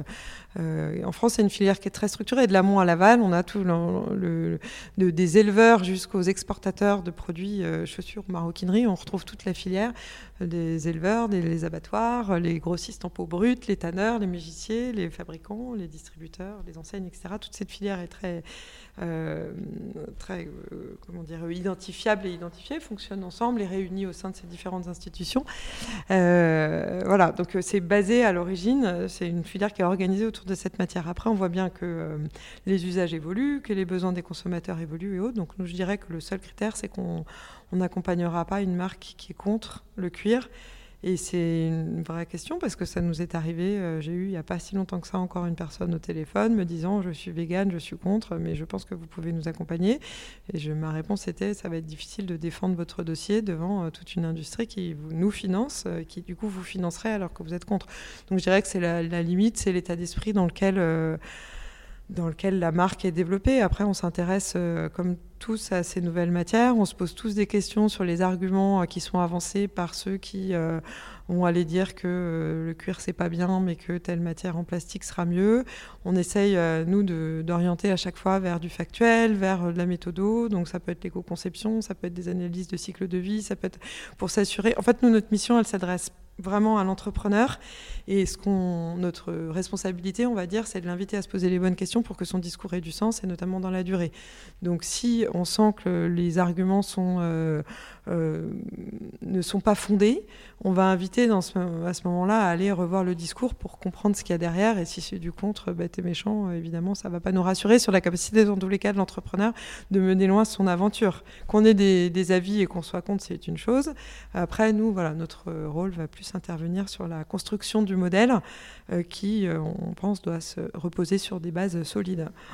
Il y a également le cas, j'imagine, de marques qui souhaitent évoluer dans leurs propositions aussi bien de produits mais de matières premières. Je pense à Le Feuillet dont on parlait tout à l'heure, qui au départ avait un positionnement cuir et de beaux objets design et durables en cuir, et qui là récemment a sorti un sac, un helmet bag en lin. Donc ça signifie que peut-être vous êtes là éventuellement pour les aider à pivoter, aller chercher des sourcings un petit peu différents. Vous avez cette aptitude-là ?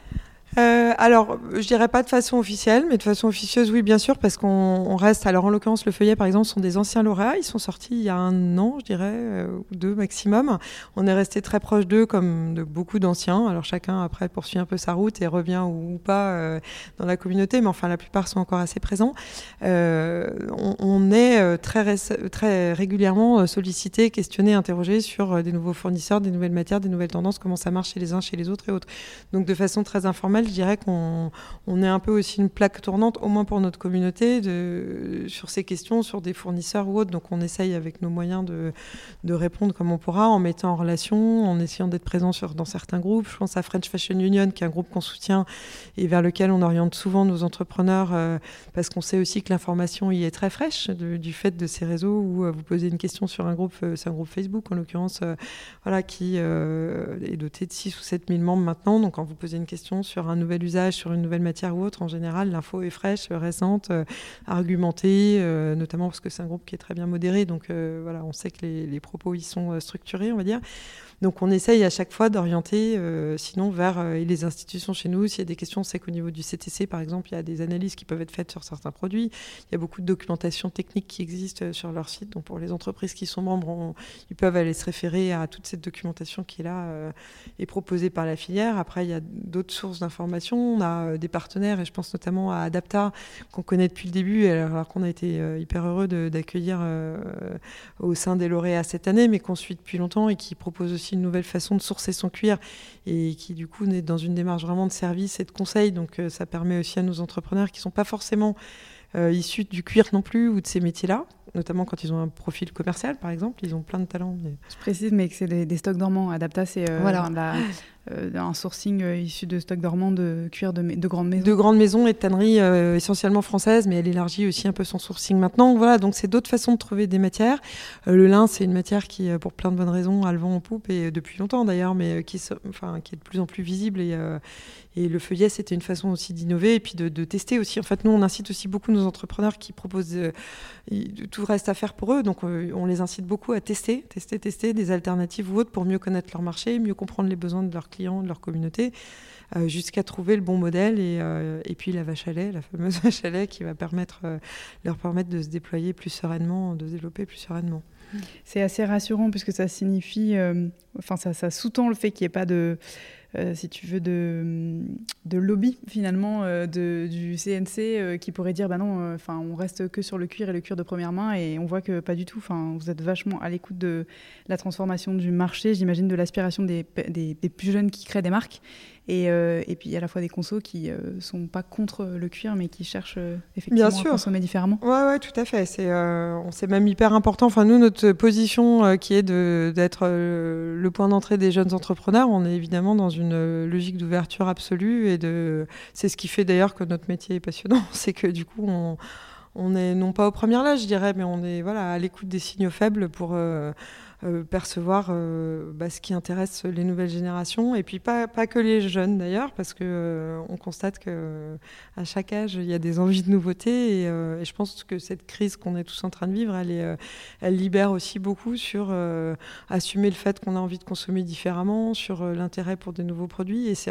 la note positive dans à notre niveau d'intervention, c'est que le fait de travailler avec des marques émergentes, ça rend tout possible, je dirais. Et dans un secteur qui est quand même assez chamboulé par toutes ces fermetures administratives qu'il y a eu sur les boutiques, par ces nouveaux modes de consommation ou autres, on se dit qu'au moins les nouvelles marques, tout est possible pour elles, ça leur fait pas peur. Les entrepreneurs, ils ont peur un peu, faut pas exagérer. Mais voilà, on est dans cette dynamique de proposition d'alternatives, et c'est ce que je trouve très intéressant moi, aujourd'hui, notamment pour redessiner cette mode qui est assez chamboulée pour des bonnes et des moins bonnes raisons, mais qui est dans tous les cas chamboulée, quoi.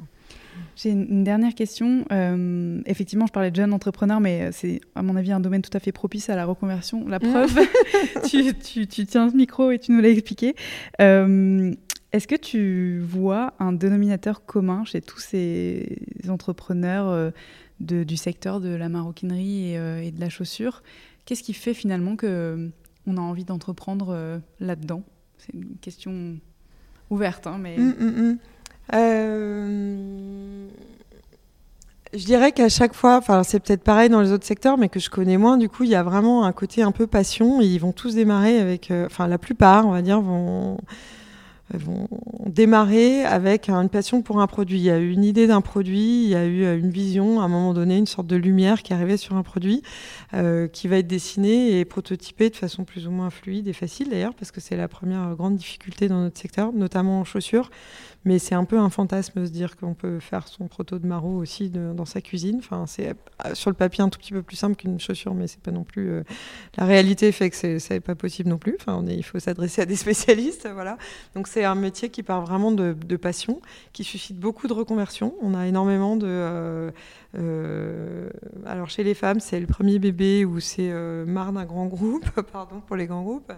Et chez les hommes, c'est je vais révolutionner le secteur. Excusez-moi pour la partie hyper cliché, mais c'est quand même ce qu'on vit à peu près toute la journée. Et mon idée est révolutionnaire.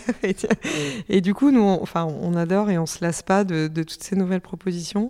Et on a pignon sur rue, donc tous les jours. Et encore hier, on a un créateur qui est venu nous voir au showroom pour nous présenter ce qui va révolutionner l'univers de la maroquinerie. Donc on est à chaque fois hyper bon. Voilà. Donc il y a vraiment le côté passion qui est un dénominateur commun. Et on voit quand même aussi arriver beaucoup le côté digital natives et l'Instagram dans la peau qui fait qu'il y a une espèce de sentiment qu'on va pouvoir faire sauter toutes les barrières et cartonner sur Instagram. On en a, hein. Je peux vous parler de Caval, qui est une des réussites les plus fulgurantes de nos dernières promotions. Instabrand quasiment, pas que parce qu'ils ont des représentations physiques aussi avec un produit qui tient la route quand même, avec un produit bien sûr qui tient la route, non évidemment, et on veille au grain. On est là aussi pour ça, pour justement apporter cette dimension expertise filière dont je pense les Cavales pourraient témoigner, parce qu'ils sont arrivés avec un produit qui était un petit peu moins au point que maintenant, et je pense en partie grâce aux formations qu'on a pu leur proposer. Ouais. Super, merci beaucoup Sophie. Merci à toi Victoire. J'ai un peu dépassé, il est 45. Merci pour votre écoute. Si vous êtes encore là, c'est peut-être que vous avez apprécié cet épisode. La meilleure façon de nous le faire savoir, c'est de partager ce podcast sur vos réseaux, par email ou de bouche à oreille, de laisser sur iTunes un commentaire 5 étoiles et de vous abonner à la chaîne sur la plateforme d'écoute de votre choix.